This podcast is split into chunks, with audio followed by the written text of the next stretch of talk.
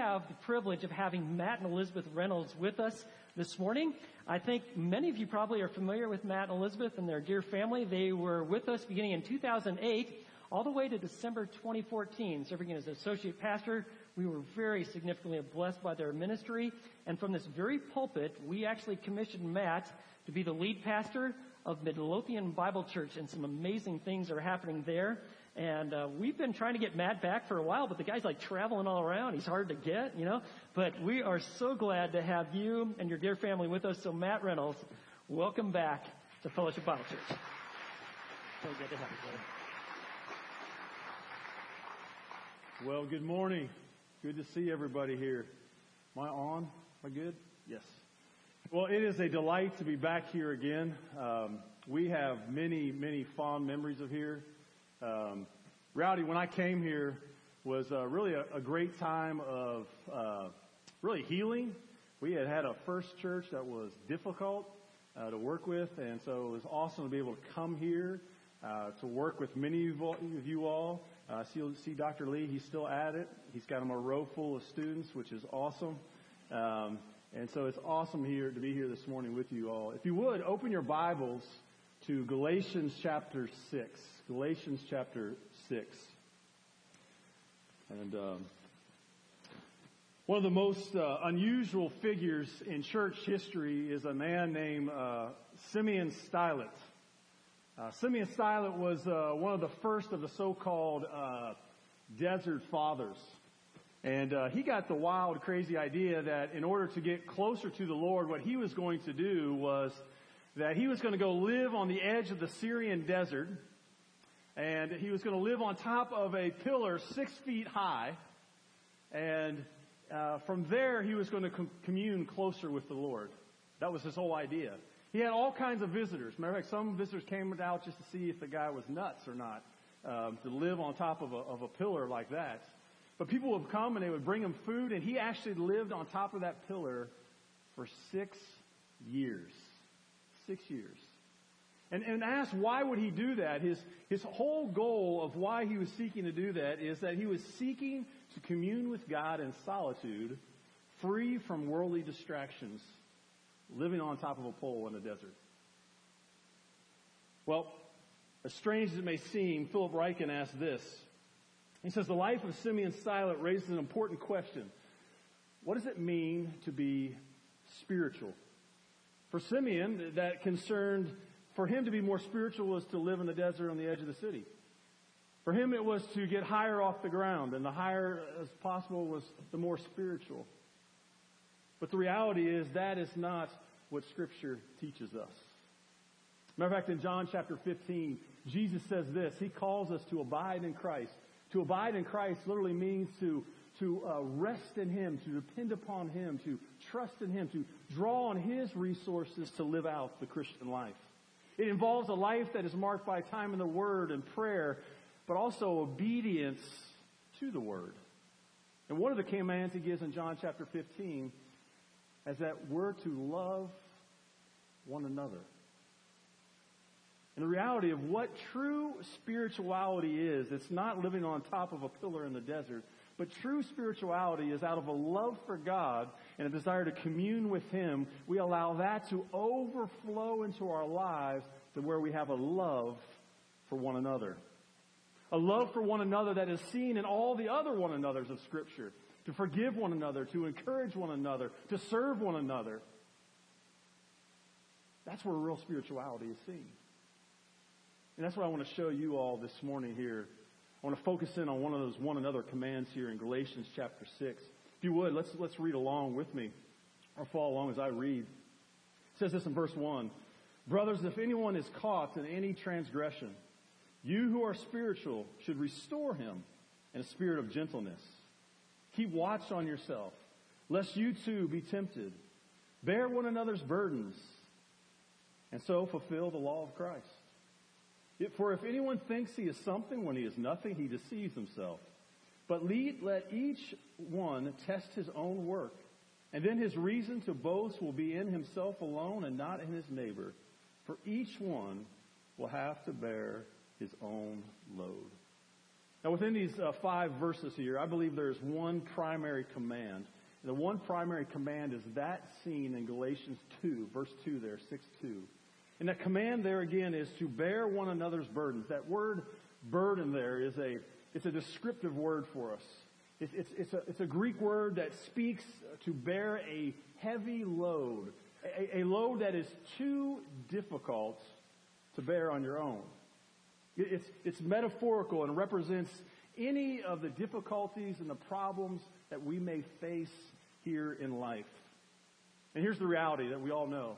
The reality is, as long as we live in, in these bodies, and as long as we live in this difficult world, there will be ups and downs in life. Am I right? There will be troubles. There will be burdens. There will be job stress. There will be deep personal loss. There will be sorrow. There will be grief. There will be relentless struggles with sin. There will be loneliness. There may be chronic pain. There will be disabilities. There's divorce. There's abuse. There's addiction. There's depression. There is worry, anxiety, doubt, and you all could add some of the, some to that, couldn't you? That's the world that we live in. Until Jesus Christ comes back, we are called as the body of Christ, the church, as a family of God, to bear one another's burdens. Now, some of you, I know what some of you are thinking right now. Some of you are thinking right now, well, Matt, I don't, I don't, I don't need to do that. Because, because I can just, I can just take my, my burdens, I can take them directly to God. And you know what my answer is? You're right. You, you, you can do that. And you should. If you have a burden, you should take it directly to the Lord. Matter of fact, uh, this is what the scriptures tell us. That they tell us that you ought to cast your burden on the Lord, and He will sustain you. He will never permit the righteous to be removed. Peter says this, casting all your anxieties on Him because He cares for you. That is, we have a God who is so powerful, so mighty, that He is sovereign and control, that His shoulders are broad enough to bear not only our burdens, but all the burdens of the world. However, because He's able to do that, does not mean he has not chosen other means. Matter of fact, in his infinite wisdom and perfect knowledge, he has chosen you and I as brothers and sisters in Christ that we have a calling that we are to bear one another's burdens. That is, the infinite God wants to work through us to carry out his mission to help carry the burdens for each other. When I was uh, in ninth grade, um, I had just gotten uh, finished growing four inches in one year.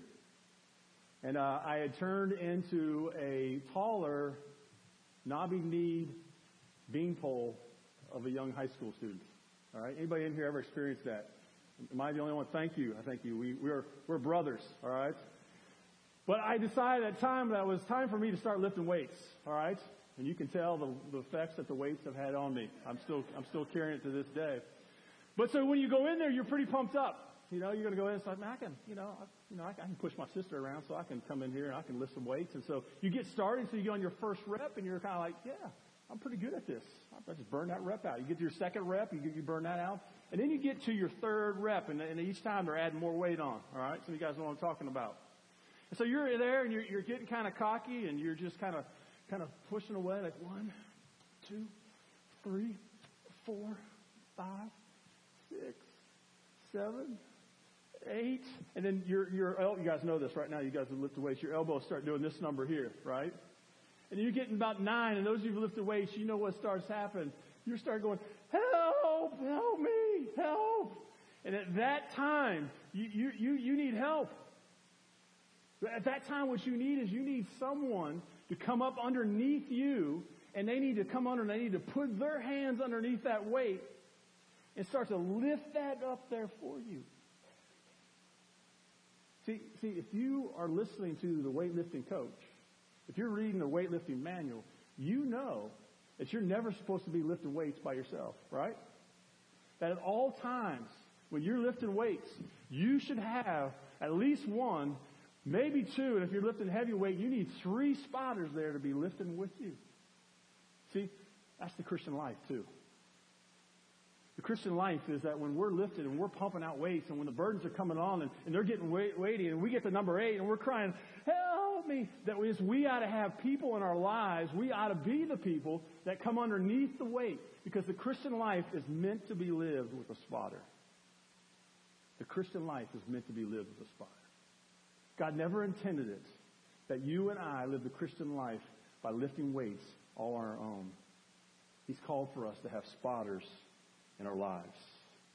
Now this, this calls for three implications, all right? Three implications. The first one is this. That is the first implication is that you must be willing to let people bear burdens in your life. I mean, how stupid would it be, okay? How stupid would it be if I was lifting weights, I'm pumping away, I'm on rep, or I'm on number seven, and I'm pushing away at it, and I push and I push, and I'm yelling, help, help me. And people come up and I say, no, get away from me. Don't do that. And I just keep kind of straining. I keep straining so much, my arms start giving out, and I even let it come down, and it's, it's threatening to crush my throat. How idiotic would it be for me to turn those spotters away? Be stupid. We do that all the time in the Christian life. All the time in the Christian life, we turn spotters away. We turn spotters away. This is why in verse 3 and 4, look at the text here. Look what it says here. It says, For if anyone thinks he is something when he is nothing, he deceives himself. But each one should test his own work, and then his reason to boast will be in himself alone and not in his neighbor. Now, the first implication of this verse is this. It is this. That is, first of all, this is a warning against ourselves that is, it's a warning against comparing ourselves to other people and using other people's burdens to make us feel better about ourselves. You know what I'm talking about? We, we like to do that too, don't we? We like to go, you know, at least I don't have that thing. I don't have that problem going on. And, and we walk away and we feel a little bit better about ourselves. That, that's the warning. That's the temptation. He's saying, don't be so prideful. He says, no, you, you need to understand. And matter of fact, here's another point to it we should not be shocked by the burdens other people carry. We should not be shocked by the sin burdens that people carry. Because here's the reality. You may not have that same burden, you may not carry it, but it's only by the grace of God that you haven't. I love one of my elders in the church I serve now he has this saying that he's, he's taught his, his children. He says, uh, people are stupid. We, we, we laugh, we like that part, right? But there's a second part to it. He says, uh, people are stupid. We are people. That is, all of us have issues.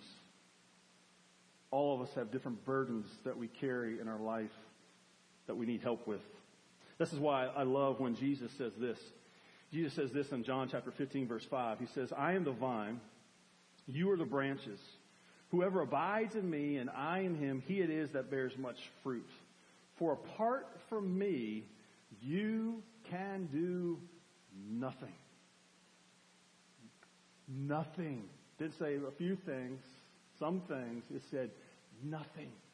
It is apart from Jesus Christ, we are nothing. I heard the story of uh, Muhammad Ali. Um, supposedly, Muhammad Ali got onto a, a, a plane. He's got on the plane. The, the stewardesses were going around telling everyone now it's time to time to get in your seat, put your seatbelts on. Muhammad Ali very cockily said, you know, says, "Hey, Superman don't need no seatbelt." That stewardess flings right around and she says, "You know what? Superman don't need no plane. Sit down and belt your your buckle up there." I'm here to tell you, there is only one Superman, all right? And that is the God man, Jesus Christ. He's the only one who has all power, all strength, all might, all knowledge. He's the only one who can empower us who are nothing to do something. It's only through dependence upon Him and reliance upon Him that any of us, any of us could ever deal with any burdens and help anyone else deal with some burdens. It's through Jesus Christ alone. That's why we must not deceive ourselves in thinking of not letting others bear burdens in our life. One of my struggles as a pastor, and I will tell you this is Grant's struggle. He didn't tell this to me, but I will tell him it is his struggle because I know pastors, okay? And by the way, I actually worked with him for seven years, so I know, all right? He's not in here, I don't think, so uh, you can tell him anyway. Uh, we, we pastors, get this, we pastors like to wear this, uh, this badge this little pretend badge we have. it actually floats in our minds. Uh, this pretend badge, we can, we can bear incredible burdens. We like to have the badge in our mind that, um, yeah, we, we, we really need to have a lot of people come around us, and we, we can do that. Now, we don't say that audibly because we know it's false, but we, we fall into that tendency to do that. But you know what I discovered? Um, because here's the amazing thing. When I preached this, this sermon a few weeks ago, actually, here's the thing. God, God always likes to teach what I'm about to preach and teach me first. I'm like, God, why do you keep doing that? And what I came to a realization is that, particularly that week, um, I was just, I mean, God love you people. You are awesome. We love you, but you are sheep, and sometimes you stink. Okay, that's just just the way it is. I'm just going to be honest with you but so do I. And it was overwhelming that week. And it was like God was just saying, Hey, Reynolds, this passage is for you. You need to let people bear your burdens. So don't, don't let your pastor do that either. Don't, don't let them do that. Kick them in on a rear end a few times and say, look, let me, let me carry some of that weight for you. Let me do that. We have to be willing to let one another bear each other's burdens. Now, this doesn't mean we don't carry burdens, because look what verse 5 says. It says this For each will have to bear his own load. The, the, the word heavy in, or, burden in verse 2 it speaks of a, a difficult weight, something too much for us to carry. But the word here speaks of a, a soldier's pack. And, and, a soldier's pack had a certain amount of weight in there that we were, we're all responsible to carry. And part of that responsibility to carry is that we must be willing to bear the burdens of someone else. That is part of the soldier's pack that you and I carry as followers of Christ is wearing a soldier's pack that is looking out and looking to bear the burdens of other people.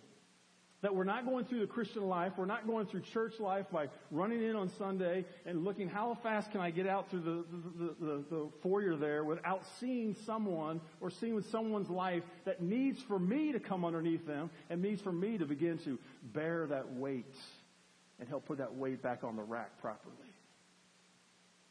We should be looking with eyes.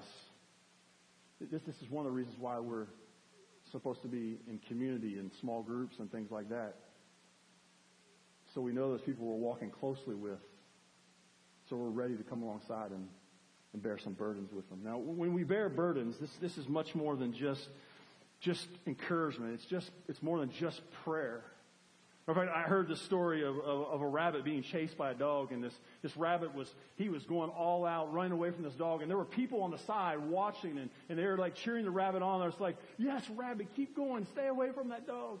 And as the rabbit was making another loop around, it, it said this out the side of its mouth. It said, thank you for your encouragement, but for goodness sake, shoot the dog. Shoot it. And the reality is, what I, what I mean by this is that we must be willing to not just look at someone and just say, you know what, I, I'm praying for you. We, we, we can't just be, look, you know what, this too shall pass, this too shall pass. No, no, sometimes we gotta get off, off our chairs and we gotta get up and we gotta say, hey, where's the weight at?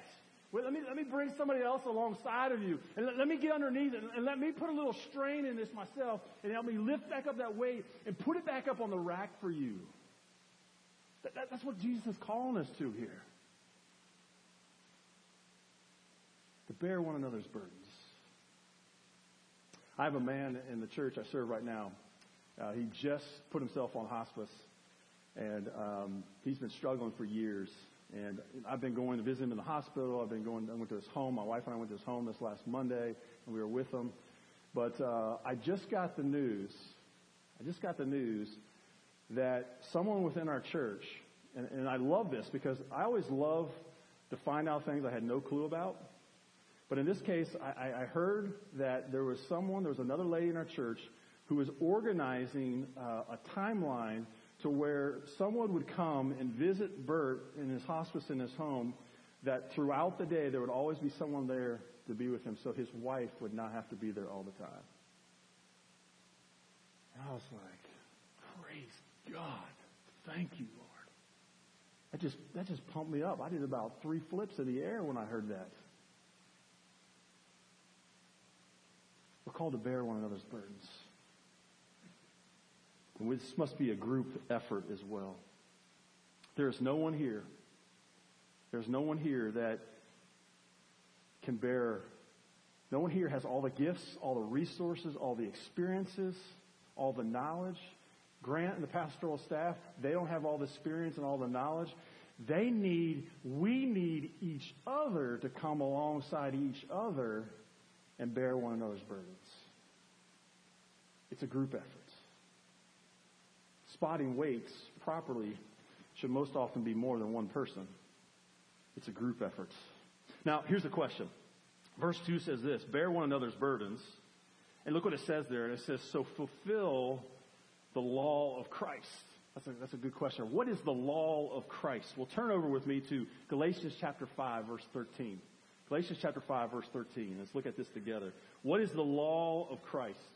Verse 13 says this, For you were called to freedom, brothers. Now you gotta understand the book of Galatians was written, uh, Paul was making the case that we are justified by faith and faith alone, that, that our works, uh, even keeping the Old Testament law doesn't save us, but he's also making the case that the way that we live out spirituality is, is, is not by just going back to Old Testament ways, but it's, it's lived out through the power of the Holy Spirit in your life, walking by the Spirit. But he's also saying, don't use your freedom just to go do whatever you want, all right? Now that you have this freedom in Christ doesn't mean you go and just live it fleshly. What he says here instead is, only do not use your freedom as an opportunity for the flesh, but get this, through love, serve one another. For the whole law is fulfilled in one word. You shall love your neighbor as yourself. Jesus had said this in Matthew. In Matthew, when he was asked to sum up the law, he, he said, here, here, let me sum it up for you. It's to love the Lord thy God with all your heart, mind, soul, and strength, and then to love thy neighbor as thyself. Jesus repeated this in John chapter 15. He, he commanded the disciples there in, in the, the upper room. He says, love one another as I have loved you. Greater love has no one than this, that someone lay down his life for his friends. If you want to know what the law of Christ is, the law of Christ is sacrificial love. Is when you bear one another's burdens, so you will fulfill the law of Christ. You will live out sacrificial life. And here's why I tell you this. When you go to bear burdens of one another, let me tell you something, let me be real honest. It will cost. It will cost you. It will cost you time. It will cost you emotions. It will, it will cost you, it will be painful at times. It may cost you money. It may inconvenience you. It will cost. But here's why I do it. Here's why I keep doing it. Here's even when uh, there is a, a, a, a, person that it, it, just gets tired, and here, here's, here's why I do it. I, I got a couple verses I want to show to you. The first one's in Isaiah. And this speaks of Christ. It says, Christ has borne our griefs and carried our sorrows, yet we esteemed him stricken, smitten by God, and afflicted. But he was wounded for our transgressions. He was crushed for our iniquities. Upon him was the chastisement that brought us peace and with his stripes we are healed. Then Peter picks up on this and he later says, He himself bore our sins in his body on the tree, that we might die to sin and live to righteousness. By his wounds you have been healed. The reason that keeps me going, that even when sometimes, sometimes when people bring burdens to you, it's, it's discouraging. It wears on you. It's, it's tiring. And sometimes even when they bring burdens of sin, you just like to slap them, alright?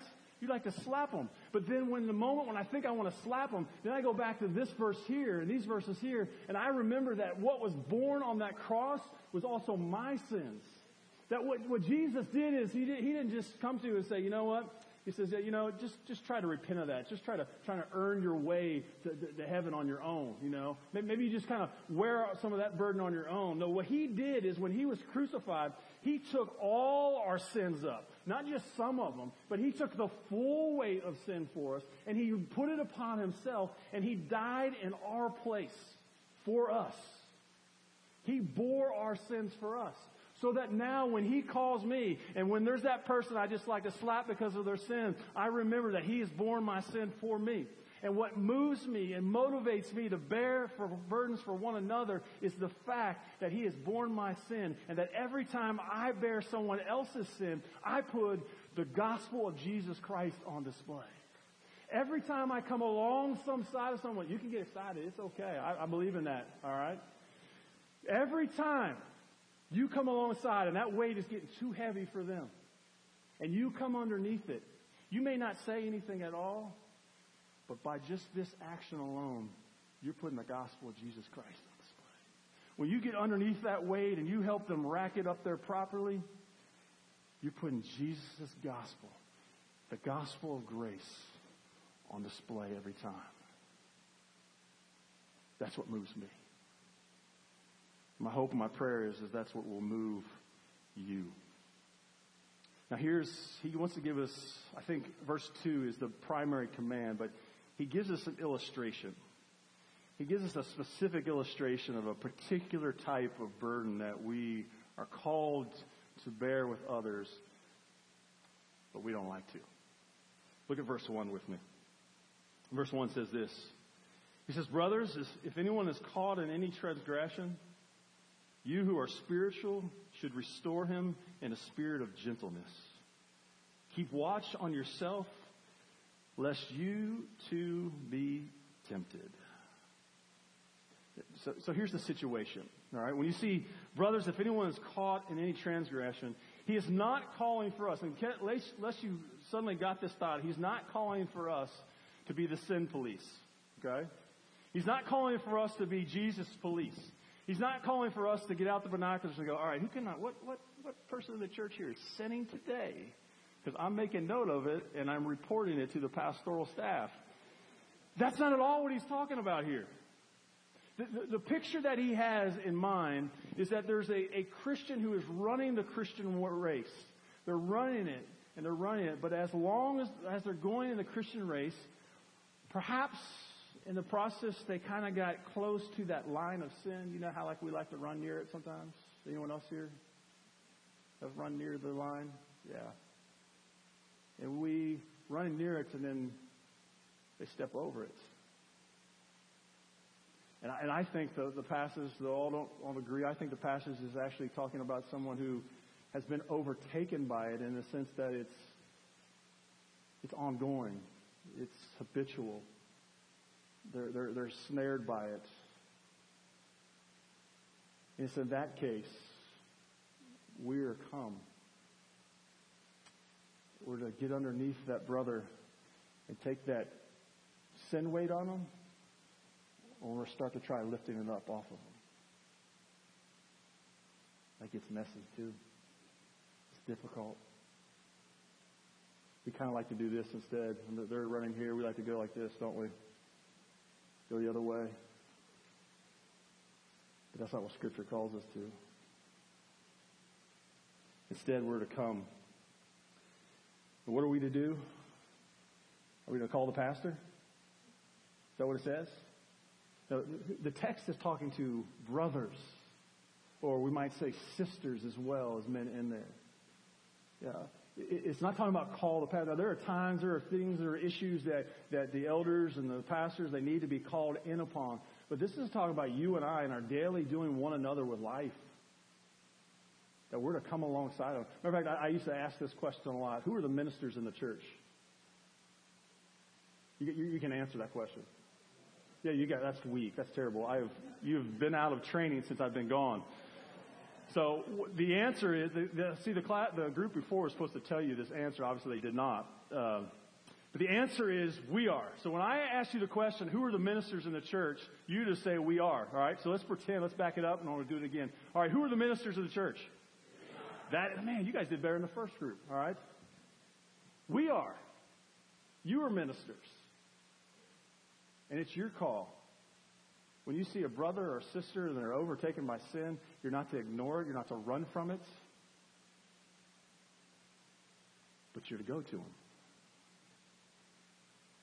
Because we love God, we love one another, we're to bear one another's burdens. Oh, and even if that's sin, it's a sin burden, we're to go.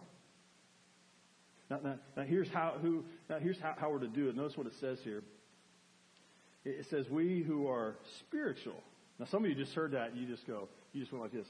All right. That sounds like some super spiritual, super duper Christian. That, that's not me. Thank the Lord. All right. Ah, yeah, I'm not letting you off that easy. All right. Turn to Galatians 5 verse 16 again. Let me show you what it means to be spiritual. All right. Being spiritual doesn't mean you have seminary degrees on your wall. Being spiritual doesn't mean that in a, a venture club you learn the most verses, okay? Uh, being spiritual does not mean that, you know what, I've attended church faithfully, all right? You can be 90 years old, all right? Or you can attend a church, you can know all the verses you want, and you can still not be spiritual. You might not like to hear that. It's true. Here's what it means to be spiritual. Verse 16 says this, But I say, walk by the Spirit, and you will not gratify the desires of the flesh. Verse 22 says, But the fruit of the Spirit is love, it's joy, it's peace, it's patience, it's kindness, goodness. You think you need some of these when you're bearing someone's burden of sin? Goodness, faithfulness, gentleness, self-control. And then verse 25 says this, If we live by the Spirit, let us also walk by the Spirit. To be spiritual is simply this. It means to walk by the Spirit. And to walk by the Spirit simply means this. It means this. It's one who is willing to yield themselves in submission to and dependence on the Holy Spirit. That is, as the Holy Spirit leads and guides you through the through His Word, you are yielding and you are obeying and you are following Him and you are relying upon Him to be the one who empowers you to come up underside the burden of someone else and lift it up. That's what it means to be spiritual. And every one of you who names the name of Jesus Christ as your Lord and Savior, you can make that decision to walk by the Spirit. Every one of you can be a person who is spiritual to go and bear the burden of someone else. You just got to make the choice to depend upon the Holy Spirit and rely upon Him. Now, here's the goal. The goal is this. The goal is restoration. Look at the text here. It says, You who are spiritual should restore him in a spirit of gentleness. That restore, I love this word restore. It's, a, it's an instructive word. The word restore literally means to put in order or to restore to its former condition. Um, it was used in the Gospel of Mark to refer to the actual taking of fishing nets and mending them. It's used, this is the, this is the like, what I like, is in the classical Greek, the word restore is used to mend fractured or dislocated bones. That's the, that's the picture here. You know, sin can be crushing. Sin, it cracks some spiritual bones. Now, y'all remember uh, back in the, the 80s, for you, you of I who can remember the 80s, all right? Remember back in the 80s, uh, a guy named Joe Theismann? Well, some of you are already groaning because some of you know you know where I'm going on this, don't you? All right. Remember Joe Theismann? And uh, he was playing. I remember I was in my living room back in Cincinnati, Ohio. I was in my living room. I was watching this game with Joe Theismann. And Joe Theismann went back, and they were playing the New York Giants. And who came breaking through the line? Anybody remember? Lawrence Taylor. All right. And some of you right now are just cringing and getting a little sick in your gut right now. Because when Joe Theismann dropped back to pass, Lawrence Taylor came flying through and he hit him right here in this leg. And I can remember even then that, that bone just going, there's a compound fracture. And I just grossed you all out. You're not even eating lunch now. Now, if those trainers and those doctors had come on out and said, Joe, you got a problem. Joe, why don't you get on up? Joe, Joe, why don't you just kind of walk this thing off? Would that have been restoring him? No.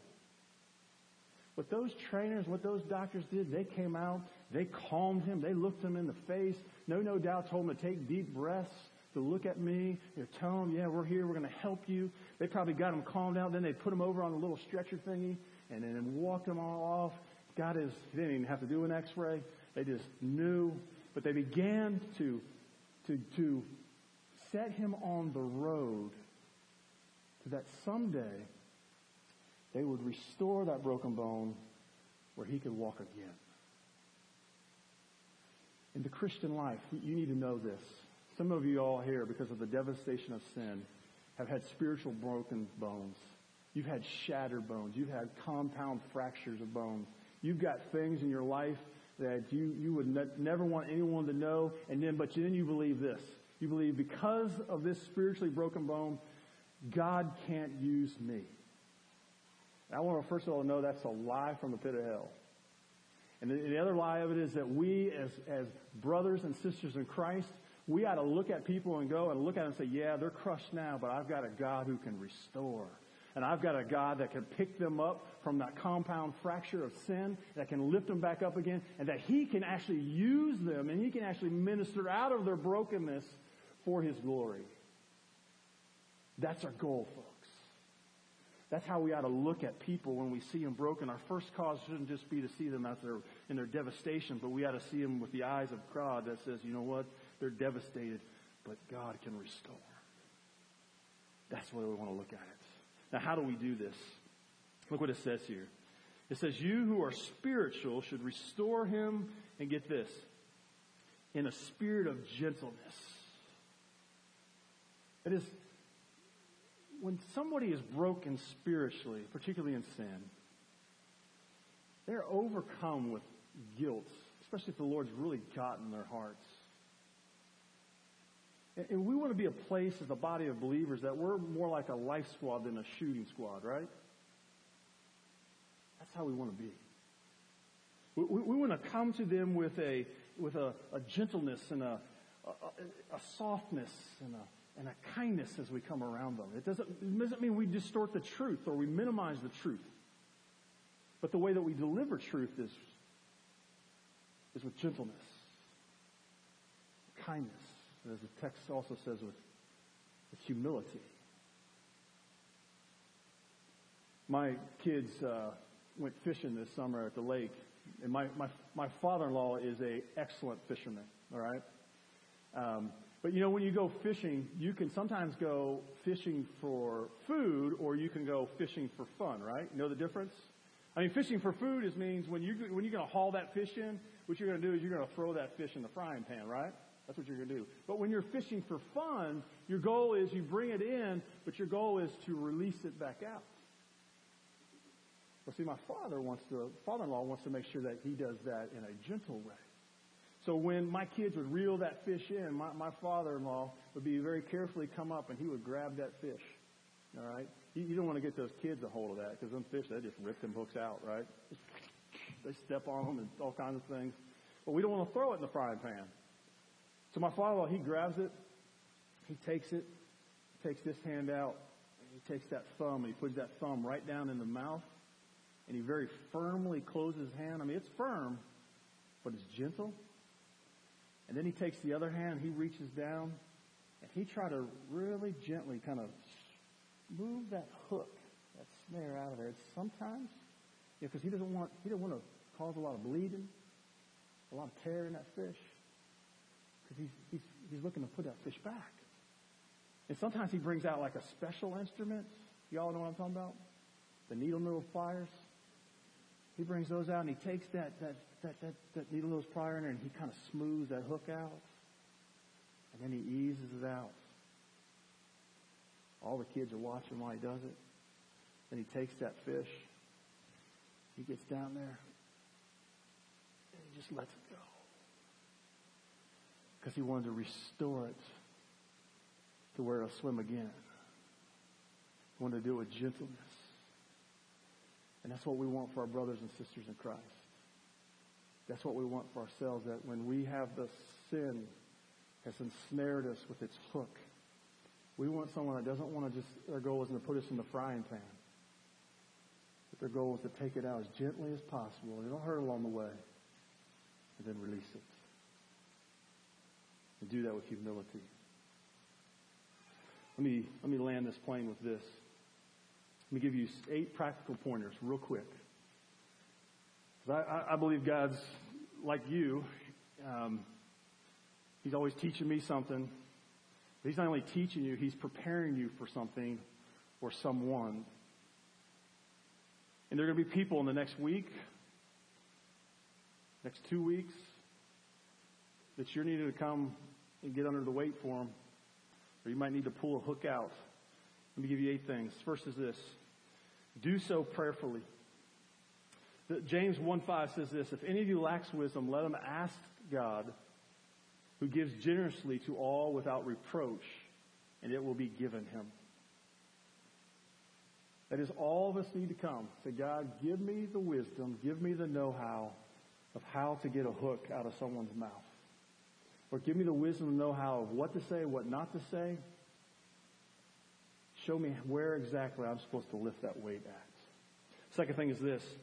Listen and understand fully as possible. As pastors, we love to run our mouths. We love to speak. But there's a verse, God says, Matt, this should be your life verse. Listen to what it says. Proverbs 18:13. If one gives an answer before he hears, it's his folly and shame. I've been a fool on more than one occasion. It's so imperative that we listen and we understand someone's burden fully before we slap a Bible verse on it, before we do anything. Listen and understand. Third thing is this relate to them. And this is real key. This is the time when you need to let humility flow out of you. This is the time when you're looking at that person caught in that burden, particularly a burden of sin, and you're going to look at them in the face, and what you want to see, what you want them to see, written all over your face, a part of your words, humility, and you want them to gain a sense that you know what it's like to be caught in sin because you have been caught in sin. You have been overtaken by sin. It, you say, well, it may not be the same, but the reality is you have. And you want that to shine through and let them see that. That you're one that God has had to restore just as much. And the fourth thing is obviously you want to point them to Scripture. You want to explore the heart with them. You want to, you want to help them see what in their hearts are they valuing more than Jesus Christ. What, what is driving this choice to go over the line into sin? What is it they value more than the love of Christ? And then urge them to repent. That is to make a change of mind. That change deletes a change of action. And then remind them of the gospel of Christ. Always, always come back to the gospel of Jesus Christ. Always take them back to the cross. So when that, that guilt comes over them and it will revisit them more than once, you take them back to the cross. You take them back to Colossians where it says, hey, he has taken those sins and he has nailed them to the cross. You take them back to that. And then last, you assure them of your, your support in this process of restoration. You walk with them afterwards. You, one of the things I tell people that I, that I work with I tell them this. I say, you know, the next time you're walking down the hall and you see me coming, don't start thinking, well, Matt knows this about me, or Matt knows that about me. So now I want you to start thinking that Matt's going to be looking at you with the eyes of grace. Same grace that Matt needs. That's how we look at him. That's how we walk with him. There was a great storm in, in Iowa a great flood had happened in Iowa. And uh, the people were trying to gather up their gatherings and uh, trying to salvage things that they could. And there was a, a policeman who came on the scene there to go and, and help as well. And uh, he, he saw this most interesting sight as he looked out. He looked and he saw this young boy. And this young boy had over his shoulder another young boy And then in his other hand, he was carrying some bags.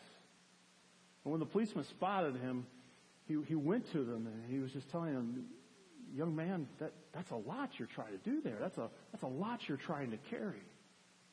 What you've got on there is that's just too heavy to carry. When that boy heard that, he turned to the policeman and he said, it ain't too heavy. He's my brother. Folks, we've got brothers and sisters sitting here right here around you. We are called to be the family of God. We are called to be brothers and sisters in Christ. And we are called to bear one another's burdens.